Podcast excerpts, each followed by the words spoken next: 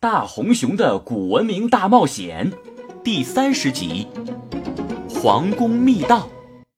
卡勒咪和疯牛夫人都逃跑之后，大红熊和迪迦也分离开来。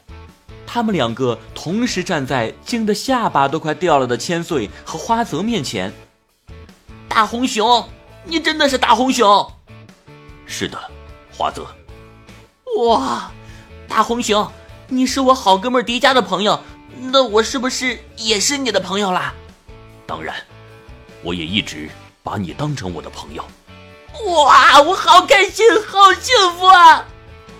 花泽被千岁一把推开，千岁来到了大红熊的面前。大红熊，我能摸摸你的毛毛吗？啊，千岁。你不会把大红熊当宠物了吧？才没有，我只是觉得大红熊浑身的毛毛好可爱，好温暖啊！大红熊抓了抓头，显然对于千岁的要求有点手足无措。地球女孩，我来地球第一次这么难为情。不过，好吧。千岁一把抱住大红熊毛茸茸的手臂。哇好柔软，好暖和啊！大红熊，你要是我的大玩具就好了。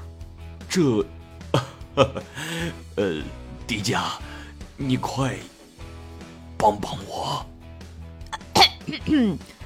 大红熊长时间在外面很消耗能量的。呃，对对对，呃，千岁花泽，我先回去了，咱们过段时间再见。大红熊在千岁依依不舍的眼神中，重新变成了火焰能量，融入到了迪迦的身体。别忘了我们的正事。迪迦指着那间神秘的房间，创世宝石就在这里。那快进去吧。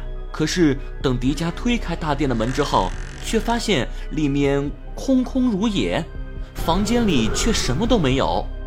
啊，开玩笑嘛，这里连把椅子都没有。除了灰尘就是蜘蛛网，怎么也不像藏宝室啊！猪头，你会把宝贝放在明面上吗？嘿嘿，嗯，千岁同学，你能再骂一声猪头吗？我我都快沉醉了。哈哈哈，想听猪头啊？我来骂你！猪头花泽大猪头，猪头花泽，沉醉吧！啊，迪迦，你这叫人格侮辱！嘿，你还有人格？见了敌人打过来，率先投降的总是你。你不懂，我这叫珍惜自己，保存实力。以后你就知道我投降的意义了。花泽大猪头，你们两个真幼稚。我刚用小茶测量了这座房间的外表痕迹，发现了一些我们肉眼看不见的信息。啊？啥呀？千岁一点平板电脑。屏幕上的房间立刻出现了许多肉眼看不到的建筑痕迹，以及鞋印和手印，而所有印记最密集的地方，竟然是东南墙角。看来，东南方的墙角处，一定有什么秘密。